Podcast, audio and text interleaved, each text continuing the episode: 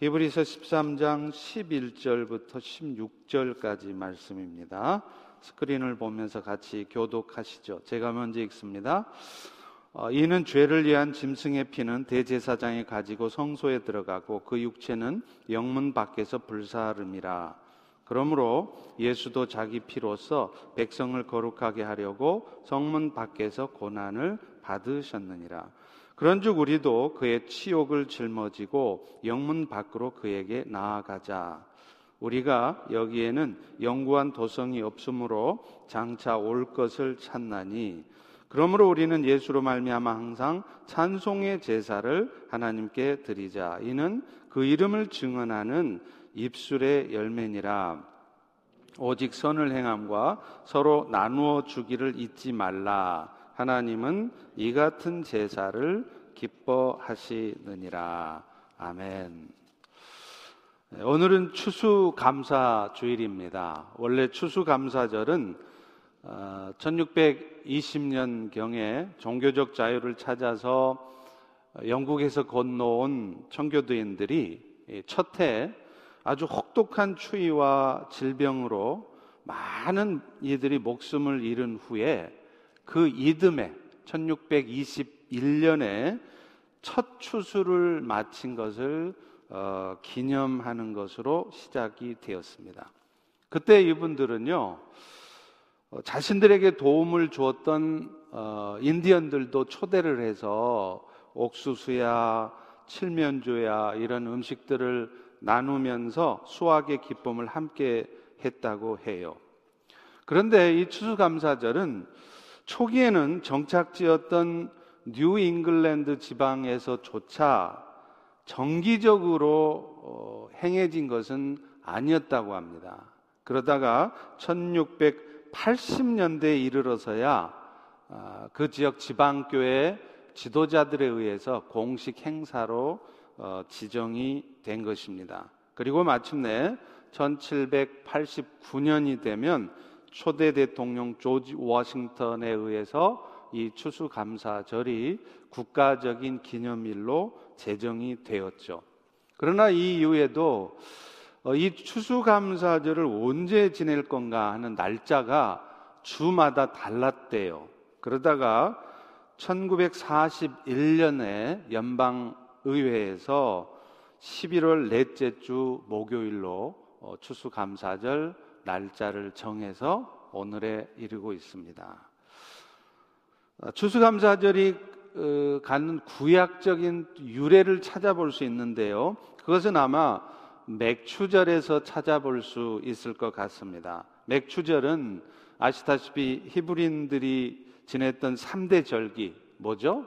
유월절, 맥추절, 초막절 중에 하나인데 이 유월절 다음으로 중요한 절기였습니다. 이 맥추절은 이스라엘 백성들이 밀이나 보리를 수확한 후에 하나님께 첫 열매를 드리는 감사의 절기였어요. 특히 이날은 6월절이 지난 후 어, 7주째 지켜졌다고 해서 77절이라 그렇게 부르기도 했는데요.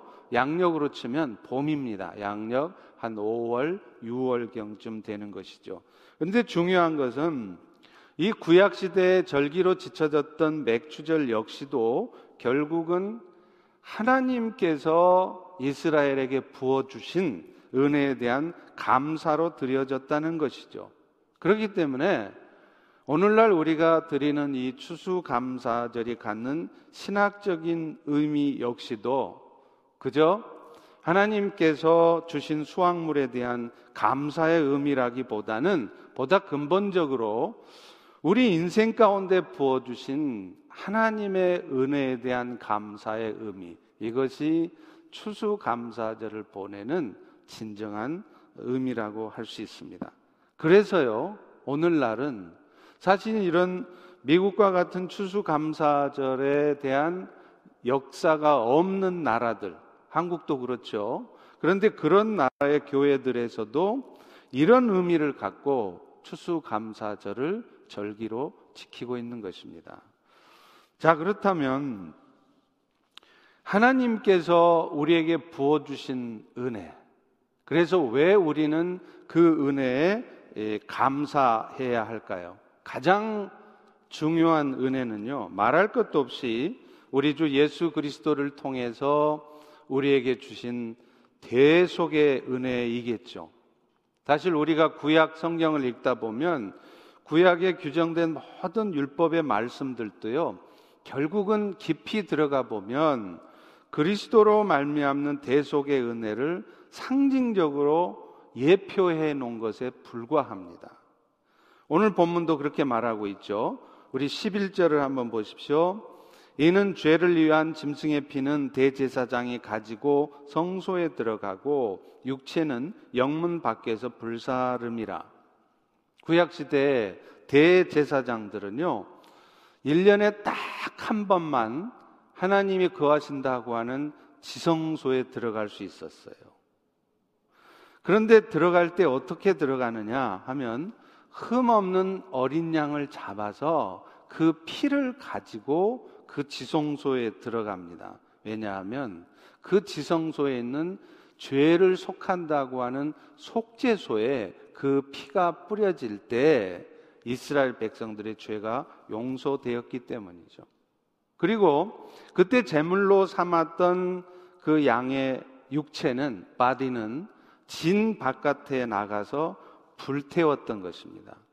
그런데 이것은 사실은 나중에 인류의 구원자가 되실 예수님께서 속죄의 제물로 드려져서 결국에는 인류의 죄를 대속할 것을 오늘 여러분 모두의 죄를 대속할 것을 예표적으로 보여준 것입니다.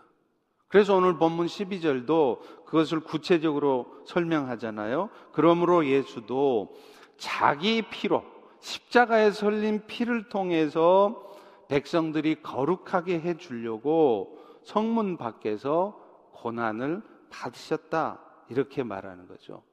오늘 본문의 히브리서는 구약 시대 영문 밖에서 불살라졌던 재물과 또 신약 시대에 예루살렘 성문 밖 골고다에서 십자가의 죽음을 당하셨던 예수님을 대비시키는 거예요.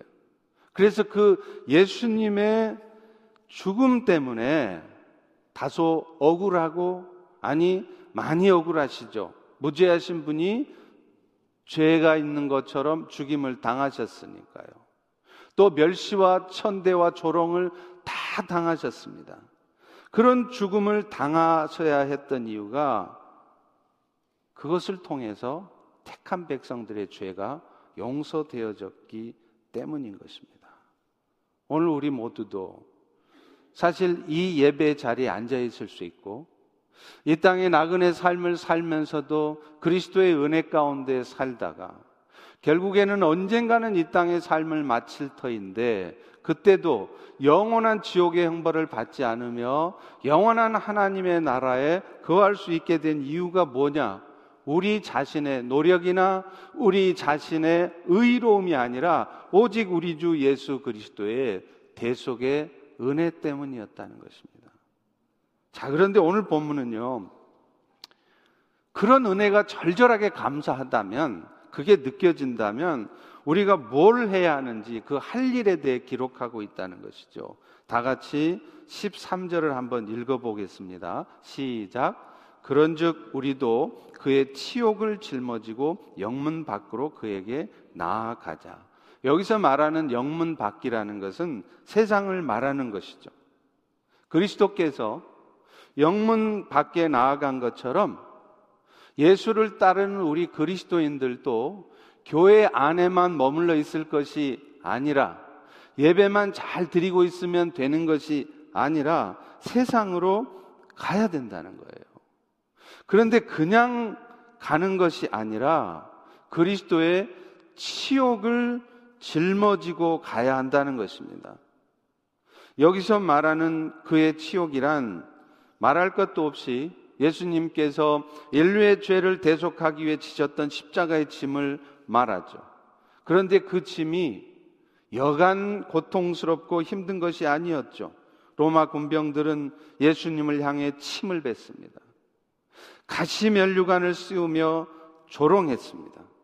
유태인들은 네가 만약에 하나님의 아들이라면 네 스스로의 힘으로 십자가에서 당장 내려와라. 조롱했죠. 사실 예수님 스스로가 말씀하셨던 것처럼 예수님이 마음만 먹으시면 열두 영, 그러니까 열두 사단도 더 되는 천사들 동원해서 로마 군병들 무찌르고 십자가에서 내려오실 수도 있었습니다. 그러나 예수님은 그분 자신이 창조주 하나님이시면서도 자신이 만들어 놓은, 자신이 직접 빚어 놓은 피조물들에 의해서 그런 멸시와 천대와 고통을 받으면서도 그것을 다 감내하셨다는 것이에요. 왜요? 그렇게 해야 그 어리석은 백성들이 거룩해지기 때문이었습니다. 그런데 오늘 본문은 예수님을 따르는 우리 제자들도 그런 삶을 살아야 한다는 겁니다.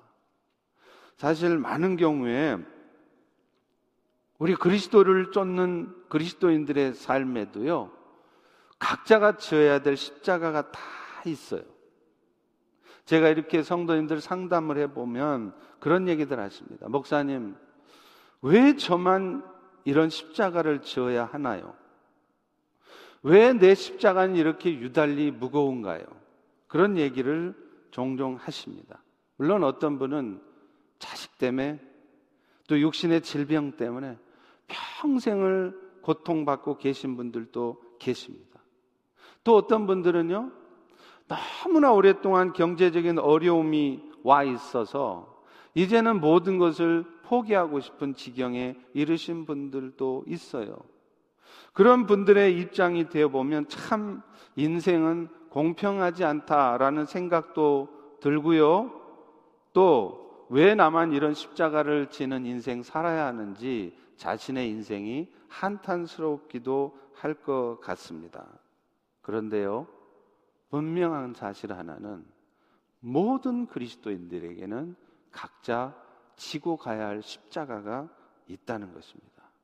그리고 우리가 그런 고난의 십자가를 지고 가야 되는 이유가 있는데 그리스도께서 그 치욕을 감당하면서도 그 고난의 십자가를 지고 갔을 때 비로소 그 더러웠던 곳이 거룩하게 바뀌었던 것처럼 오늘 여러분들이 참으로 많이 힘들지만 참으로 억울하기도 하지만 참으로 속상하기도 하지만 묵묵히 여러분의 십자가를 지고 가고 있을 때 비로소 이 더럽고 악한 세상이 거룩해지기 때문에 그렇습니다.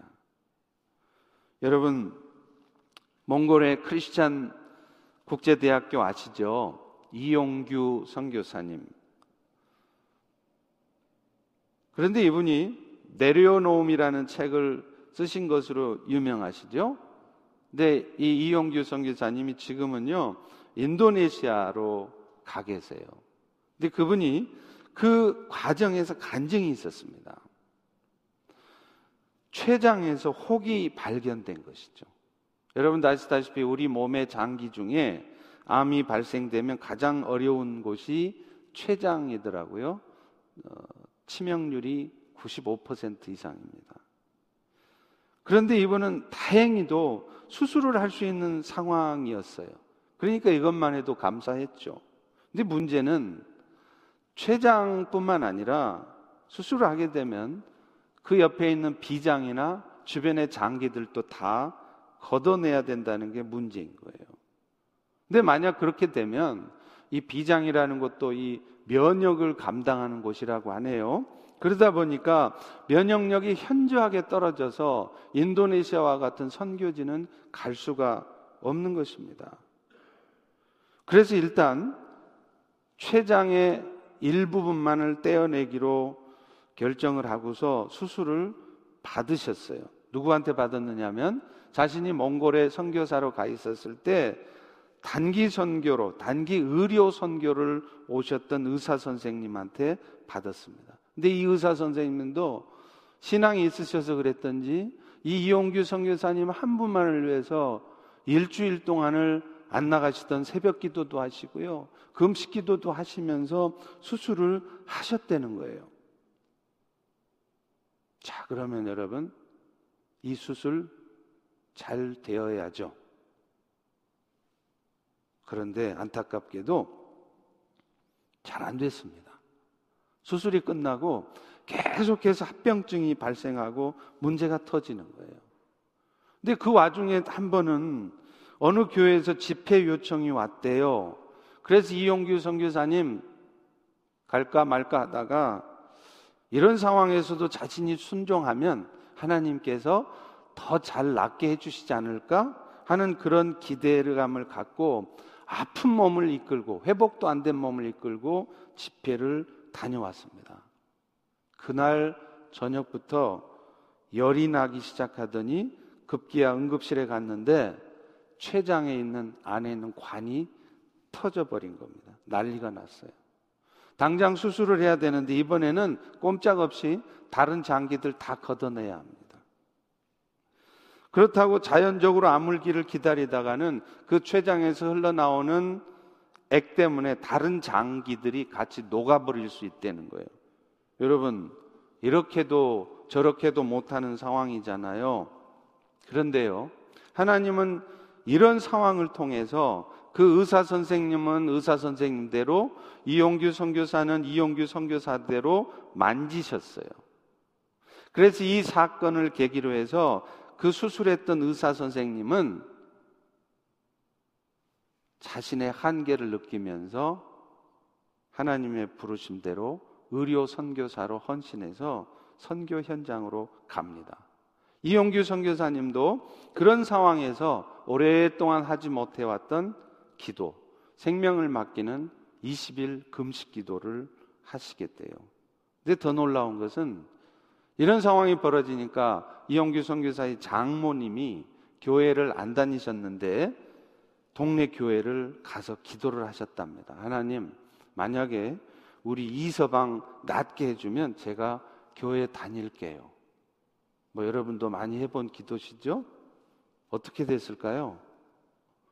수술하지 않고서도 아무 일 없이 잘 아물게 되었고 그 장모님도 지금은 교회를 잘 다니신다는 거죠. 이영규 선교사님은 이렇게 말합니다. 영혼들이 구원되어지고 하나님의 나라가 이 땅 가운데 확장되어 가기 위해서는 내가 겪어야 하는 고통의 시간들이 있다. 그러나 그것은 결코 헛된 시간이 아닌 이유는 그것이 바로 하나님이 일하시는 방식이기 때문이다. 이렇게 말했습니다. 오늘 여러분이 예수를 따르다가 원치 않는 황당한 답답한 십자가를 지고 가신다면 이 이용규 성기사님의 말씀을 기억하십시오. 그래야만 되는 분명한 이유가 있는 것입니다. 자, 그렇다면 그 십자가를 지고 가는 과정에서 우리는 어떤 모습으로 살아갈 때 진정 그 은혜에 감사하는 모습이 되는 것일까요? 오늘 본문은 그것을 두 가지로 말씀하는데요. 첫 번째는 십자가를 지고 가면서도 항상 찬송의 제사를 드리는 것이라고 말해요. 항상입니다. 14절과 15절 같이 보실까요? 우리가 여기에는 영구한 도성이 없으므로 장차 올 것을 찾나니 그러므로 우리는 예수로 말미암아 항상 찬송의 제사를 하나님께 드리자. 이것이 그 예수의 이름을 증거하는 입술의 열매다. 예수님으로 말미암아 항상 하나님을 찬송하는 것이 사실은 영문 밖에서 살아야 될 우리 그리스도인들의 첫 번째 모습이에요. 우리가 그리스도인으로 세상에서 살다 보면 그야말로 힘든 상황들이 수도 없이 찾아왔잖아요. 그리스도를 믿는다고 해서 심지어는요, 여러분들이 신앙생활을 잘 하셨다고 해서 예배를 안 빠지고 잘 들이셨다고 해서 여러분의 인생이 순탄하리라고 생각하시면 큰 오산이십니다. 주께서 각자 지게 하는 십자가가 있기 때문이에요. 그런데요, 우리가 어떻게 하는 것이 가장 그 은혜 감사하고 보답하는 길이냐? 우리의 몸을 움직여서 열심히 봉사하고 헌신하고 수고하는 것에 앞서서 가장 먼저 하나님께 영광을 돌리고 진정으로 주께 감사하는 모습은 입술로 하나님을 찬송하는 것입니다. 그것도 항상 하나님께 찬송하고 감사하는 것이에요.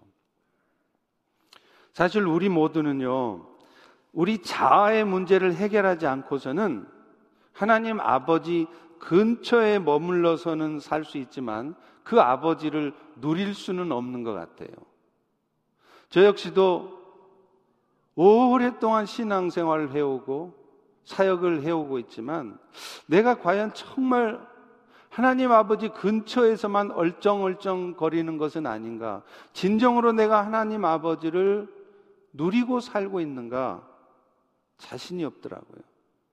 그런데 그 이유가 뭐냐면 결국에는 자아의 문제가 해결되지 않은 것입니다. 자아의 문제를 해결한다는 것은 예수님의 십자가에 자기를 못 박아 버리는 거예요. 내 자아가 예수님과 함께 십자가에 못 박힐 때만이 진짜 예수님의 십자가의 죽음의 의미가 나타나는 것입니다. 예수님의 생명력이 나타나는. 내가 예수님처럼 십자가에 완전히 못 박히지 않으면 여러분들은 하나님 아버지 근처에서만 얼쩡얼쩡거리지 결코 하나님 아버지를 누릴 수 없습니다. 믿어 천국은 갈지 모르지만 이 땅에 살면서 예수님의 생명력이 여러분의 삶을 통해 나타나지는 않는다는 거예요. 그런데 우리는요, 너무나 안타깝게도 자신을 사랑하고 자신을 굳게 믿죠.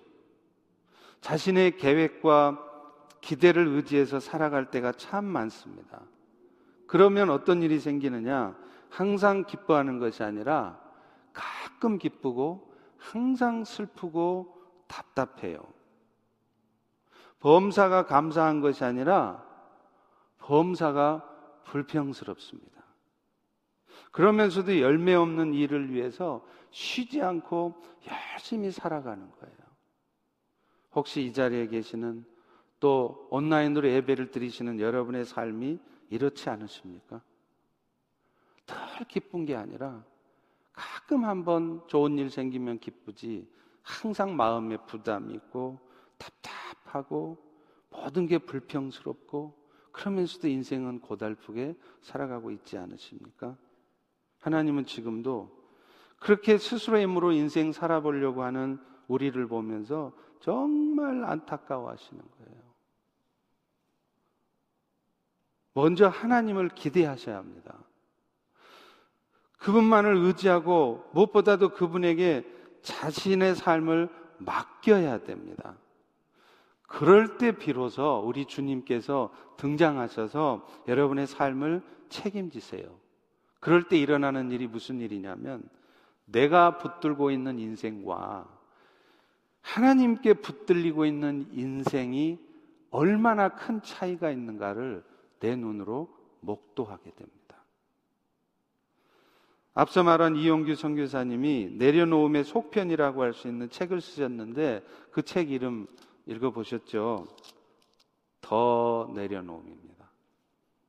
아니, 그만큼 내려놨으면 많이 내려놨는데 뭘 더 내려놓으시나요?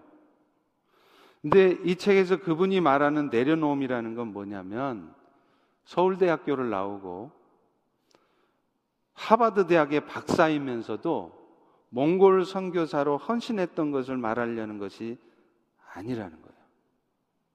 이분도 결국은 오랫동안의 사역을 통해서 깊이 깨달은 것이 하나 있는데 자신의 삶과 사역 현장에서 자신의 생각을 내려놓는 것이라고 말하고 있습니다. 그리고 철저히 주님만을 기대하며 주님을 바라보는 것이라고 말하고 있어요. 오늘 우리의 삶에 나타나는 모든 종류의 삶의 문제들이 결국은 깊이 들어가 보면 근본적으로 거기에 있습니다.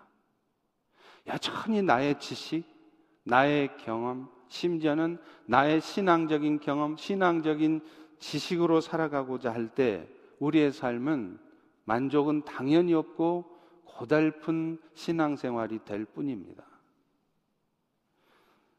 탕자의 비유가 있지 않습니까? 우리는 둘째 아들 탕자에 집중하죠. 그런데 진짜 탕자는 그 집안의 큰아들이었습니다. 자기의 의를 내려놓지 못하는 탕자.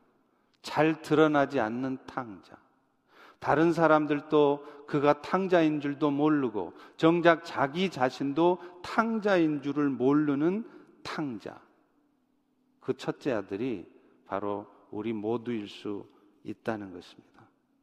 여전히 자신의 생각에 갇혀 살기에 어떤 상황 속에서도 감사의 찬송을 드리지 못하는 것이죠. 사실 그렇게 인생을 다 죽게 맡기고 살아가면요. 내 자를 완전히 내려놓으면요. 정말로 우리 입술은 자동적으로 감사 찬송이 나오게 되어 있습니다. 오늘 본문에서도 항상 예수로 말미암아 찬송의 제사를 드리는 사람들이 뭐라고요? 그 예수의 이름을 증언하는 사람들이다. 이렇게 말해요. 그러니까 이게 무슨 말이에요?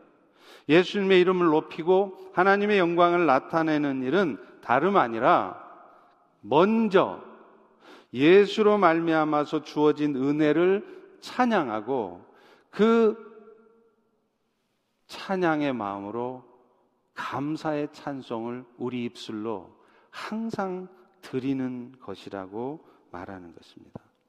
제가 한국에서 전도사로 교회 섬길 때 매일 새벽 기도 시간에 차량 운행을 해야 했습니다. 승합차를 운행을 하는데 유달리 기억나는 권사님이 있어요. 이분은 저희 교회 교인도 아니었기 때문에 본인이 섬기는 교회가 있는데 주중 새벽 기도는 거리가 머니까 제가 섬기던 교회에 나오신 겁니다. 근데 저는 늘 그분이 기억이 나요. 이분은 항상 입술에 감사하다는 말을 달고 사세요. 차를 타면서도 내리면서도 제가 물었죠. 뭐가 그렇게 감사하십니까? 그랬더니 이렇게 대답하세요. 제가 받은 은혜를 생각하면 감사하지요. 맨날 죄 지을 생각밖에 못하는 나를 위해 예수께서 십자가의 죽음을 당하셨고 그 은혜를 힘입어서 영원한 생명을 가지며 영원한 천국을 얻었는데 감사하지 않을 게 뭐가 있겠습니까? 할 말이 없었습니다. 오늘 우리는 종종 내 삶에 내가 기대하는 것, 내가 원하고 바라는 대로 뭔가가 되어질 때 감사하지 않습니까? 그런데요, 나중에 한 사실이지만 이 권사님은 50이 다 되도록 아직 결혼하지 못한 아들이 하나 있었습니다. 날 때부터 정상적으로 태어나지 못한 상태였죠. 그뿐 아닙니다. 그분 자신도 류마티스 관절염이 있으세요. 그런데 그분은 그런 환경에서도 그런 몸을 이끌고 매일 새벽 기도를 나오시면서도 늘 항상 제 생각에는 나름대로 마음 불편하고 힘드실 상황도 있을 텐데 항상 감사의 찬송을 드리는 것입니다. 사랑하는 성도 여러분, 이 땅의 삶은 언젠가는 맞춰질 인생이에요. 여러분이 아무리 이 땅에서 행복하고 부요하게 살아도 그거 다 결국 썩어져 없어지는 것입니다. 그러나 우리에게는 영원한 나라가 주어져 있습니다. 우리의 공로 자격 하나도 없음에도 그 나라가 이미 주어져 있습니다. 장차 올 그 나라를 생각하면 현재의 것 때문에 여러분이 지나치게 낙심하고 지나치게 원망하고 지나치게 염려하지 않으셔야 합니다. 그리고 그 영원한 나라를 얻게 하시는 예수로 말미암아서 여러분이 아무리 마음이 불편해도 여러분이 아무리 마음이 속상해도 여러분의 삶이 아무리 힘들어도 항상 항상 감사합니다. 감사합니다. 이런 말을 뱉고 사시는 여러분들이 되기를 축원합니다. 또 하나가 있죠. 그 입술로 감사의 찬송을 드린다면 해야 될 일이 있어요.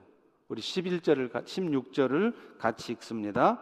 오직 선을 행함과 서로 나누어 주기를 잊지 말라. 하나님은 이 같은 제사를 기뻐 하시느니라. 사실 하나님이 가장 기뻐하는 제사는요, 이 자리에 이렇게 앉아서 함께 예배 드리는 것이 아닙니다. 삶의 현장 속에서 여러분의 직장, 여러분의 가정, 여러분의 비즈니스 속에서 드려지는 삶의 예배예요. 그것은 말할 것도 없이 사랑의 섬김이겠죠. 오늘 우리가 그리스도의 은혜를 입은 자로 살아가려면 해야 할 일도 바로 이 일입니다. 우리의 입술은 항상 어떤 상황 속에서도 마음 불편해도 억울해도 속상해도 힘들어도 하나님을 찬양하고 감사를 드리되 우리의 손과 발은 선행을 베풀고 나누어 주기를 힘쓰는 것 이것이 감사의 제사이고 은혜에 합당한 삶이라는 겁니다. 앞서 말했던 것처럼 처음 추수감사절 지낼 때 청교도인들은요 이 땅의 원주민들이었던 인디언들을 다 초대해서 함께 지냈습니다. 자신들이 경작한 옥수수와 칠면조 요리를 함께 나누었죠. 이것이 사실은 추수감사절의 진정한 정신입니다. 그런데 안타깝게도 그 이후에 미국 사람들은 그렇게 못했습니다. 사실 애초에 출발부터 그런 소지를 안고 있었는지 모르겠습니다. 많은 분들은요, 영국에서 신앙의 핍박을 피해 영국에 건너온 102명의 사람들이 모두가 다 퓨리턴스, 청교도인들이었다라고 생각합니다. 그렇지 않습니다. 실제 역사를 살펴보면 그들 중에는 절반 이상이 돈을 벌기 위해서 온 노동자요 상인이고 군인들이었습니다. 마치 이스라엘 백성들이 출애굽할 때 그 출애굽할 백성들 중에는 히브리 사람들만 있는 것이 아니라 애굽 사람들도 섞여 있었던 것과 같은 것이에요. 그런데 그들 때문이지 결국 미국은 청교도 정신이 아니라 세속주의와 물질주의라고 하는 두 얼굴을 갖는 나라가 돼버렸습니다. 실제로 미국의 역사를 보면 첫 해 추수감사절 때 보여주었던 나눔과 섬김의 정신은 사라지고 원주민 인디안들의 것을 탈취하고 빼앗는 아픔의 역사도 있었습니다. 그래서 마침내 초창기에 500만 명에 가까웠던 인디안들의 인구가 1900년 즈음 통계로는 거의 25만 명까지 줄어들게 되었습니다. 지금도 인디언들은 어디 삽니까? 사막 한가운데 reservation 인디안 보호 구역에 사는 것입니다. 갇혀 있는 열려 있는 감옥이죠. 진정한 추수감사절의 의미는 나로 인해서 지금 고통당하는 이웃은 없는지 돌아보는 거예요. 개척 시기에 미국이 골드 러쉬, 프론티어 정신, 확장에만 열을 올렸던 것처럼 오늘날 교회들도 자신들의 성만을 쌓습니다. 게토가 되는 것이죠. 우리 교회, 우리 교회. 그것이 아니라 그런 이기적인 종교 집단이 아니라 이 땅의 화요와 치유를 위해서 오셨던 예수님처럼 우리들도 우리 교회도 그렇게 세상을 향해서 나눔과 섬김과 화해의 손길을 보내야 돼요. 그것이 진정한 추수감사절의 의미입니다. 그러려면 전제돼야 되는 것이 뭐냐? 나를 내려놔야 돼요. 내 생각을 내려놓아야 합니다. 그럴 때 우리는 비로소 아낌없는 섬김과 나눔의 삶을 살 수 있는 것이죠. 강화도 홍익교회에 종순일이라는 사람이 있었습니다. 저희 교우분들 중에도 강화 출신이 있어서 혹시 아시는지 모르겠어요. 종순일은 예수 믿기 전에는 마을의 부자였답니다. 근데 이분이 세례를 받고 나서 자신의 이름까지 바꾸어서 속장이 되고 뭐 셀 리더겠죠. 성경 말씀대로 살려고 노력했대요. 그래서 저도 종씨가 있나? 그 아마 자기가 예수의 종이라는 의미로 종순일 그렇게 이름을 진것 같아요. 잘 모르겠어요.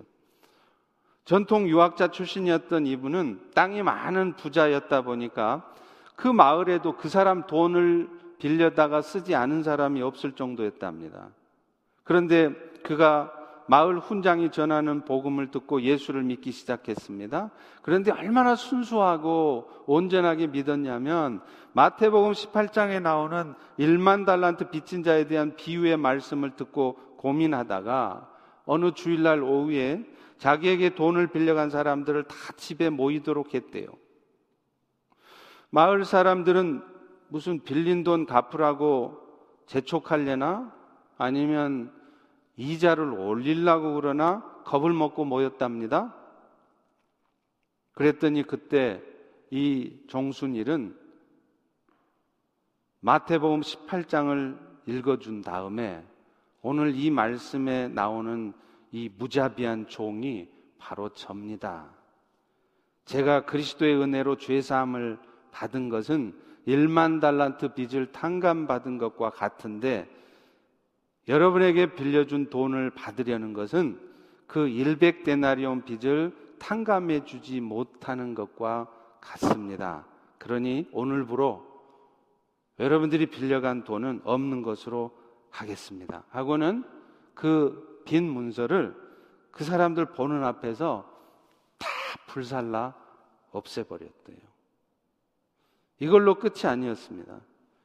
종순일은 또 마태복음 19장에 보니까 너의 소유를 팔아서 가난한 자들에게 주고 나를 따르라? 자기 재산을 처분했습니다. 가난한 자에게 실제로 나눠줬어요. 그리고 그 남은 것은 교회에 헌납했다고 합니다. 여러분, 이렇게 할 때 어떤 일이 벌어졌느냐? 놀랍게 그 한 사람 때문에 홍이 마을 사람들 4분의 3이 예수님을 영접했다는 거예요. 우리가 백날 전도지 들고 예수 복음 전해도 선교사들을 수십 명을 파송해도 단 한 명의 영혼 구원의 역사가 없을 수 있지만 종순일처럼 순 전한 마음으로 자신이 받은 은혜가 오직 감사할 뿐이어서 이것저것 고려하지 않고 그저 말씀대로 순종해서 자기의 것을 베푸니까 그 예수 복음 전에도 꿈쩍 않던 사람들이 예수를 믿는 것이죠. 그리고 얼마 안 있다가 정순일은요, 아내와 함께 가난한 자들의 전도자가 되겠다는 마음으로 강화도 남부에 있는 뭐 길상면이 있대요. 그 있나요? 전도 여행을 가셨대요. 그리고 섬에서 외딴 곳을 찾아다니며 전도하시다가 그곳에 교회를 세웠습니다. 그리고 1917년에 주문도라는 곳에 진촌교회에 부임을 했어요. 그런데 거기 가보니까 거기에도 아버지가 집 빚까지 물려받아서 2천 원, 뭐 오늘날로 하면 거의 뭐한 10만 불 정도 될 것 같은데 가난한 그 빚을 떠안은 가난한 교인이 있었대요. 그는 아버지 빚을 갚기 위해서 8년 동안 열심히 돈을 모았는데 고작 16원 모았대요. 2천 원 갚아야 되는데. 그래서 어느 날 종순일 목사가 그 빚을 주었던 박두병, 박순병이라고 하는 두 형제를 모아놓고 또다시 자기가 그랬던 것처럼 마태복음 18장을 읽어 주면서 그 동생 박순병에게 물었습니다. 어떻게 하실 거예요? 그가 이렇게 대답합니다. 형님, 우리는 그 돈 2천 원 없어도 사는데 지장 없으니까 우리 모두가 한 마음 되어서 기도할 수 있도록 탕감해 줍시다. 종순일 목사가 그런 얘기를 할 수 있었던 이유가 뭘까요? 자신이 그렇게 했기 때문에 그래요. 그러자 어떤 일이 벌어집니까? 정말로 정말로 똑같은 역사가 17년 전 고향 마을에 있었던 복음의 역사가 그 주문도에서도 똑같이 일어났다는 겁니다. 여러분, 요한일서에도 그런 말씀이 있어요. 자녀들아, 말과 혀로만 사랑하지 말고 행함과 진실함으로 하자.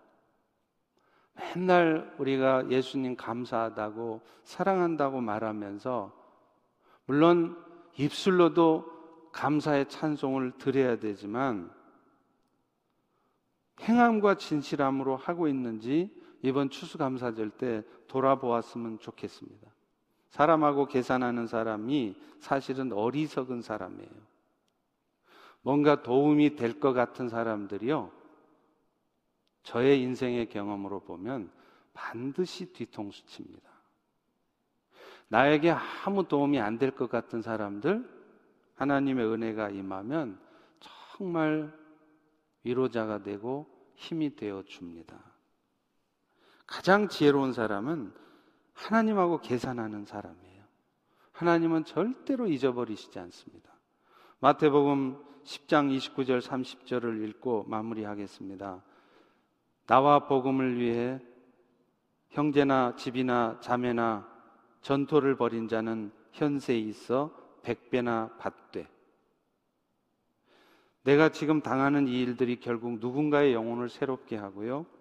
그 영혼을 구원하는 데 사용되게 될 것입니다. 자꾸만 여러분이 처한 현실만을 보면서 콧바트리고 마음 빠뜨리고 어둠에 빠져 있을 일이 아닙니다.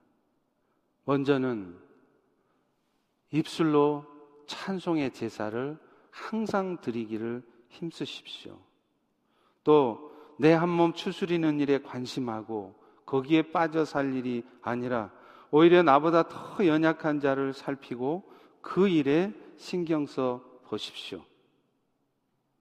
그럴 때 그럴 때 놀라운 우리 주 예수 그리스도의 복음의 역사가 진정으로 우리의 영혼을 새롭게 하고 우리를 기쁘게 할 것이며 하나님의 마음을 기쁘게 할 것입니다.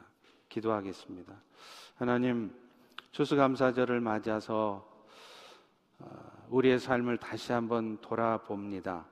우리는 정말 어떤 상황 속에서도 입술을 통하여 감사의 제사를 드리고 있는지, 또 우리는 어떤 형편 속에서도 우리의 삶을 통해서 삶의 제사를 드리고 있는지 돌아봅니다. 이 시간 주님 주신 말씀을 기억하며 이번 추수감사절을 계기로 또 이번 추수감사절이 그렇게 주의 마음을 시원케 하는 우리의 영혼이 새로워지는 귀한 계기가 되게 역사하여 주시옵소서 예수님 이름으로 기도합니다. 아멘. 자, 우리 다 일어나셔서요. 뭐 여러분 너무 많이 불러보셨죠? 감사 찬송 한번 같이 찬송하고 기도하고 예배를 마칩니다.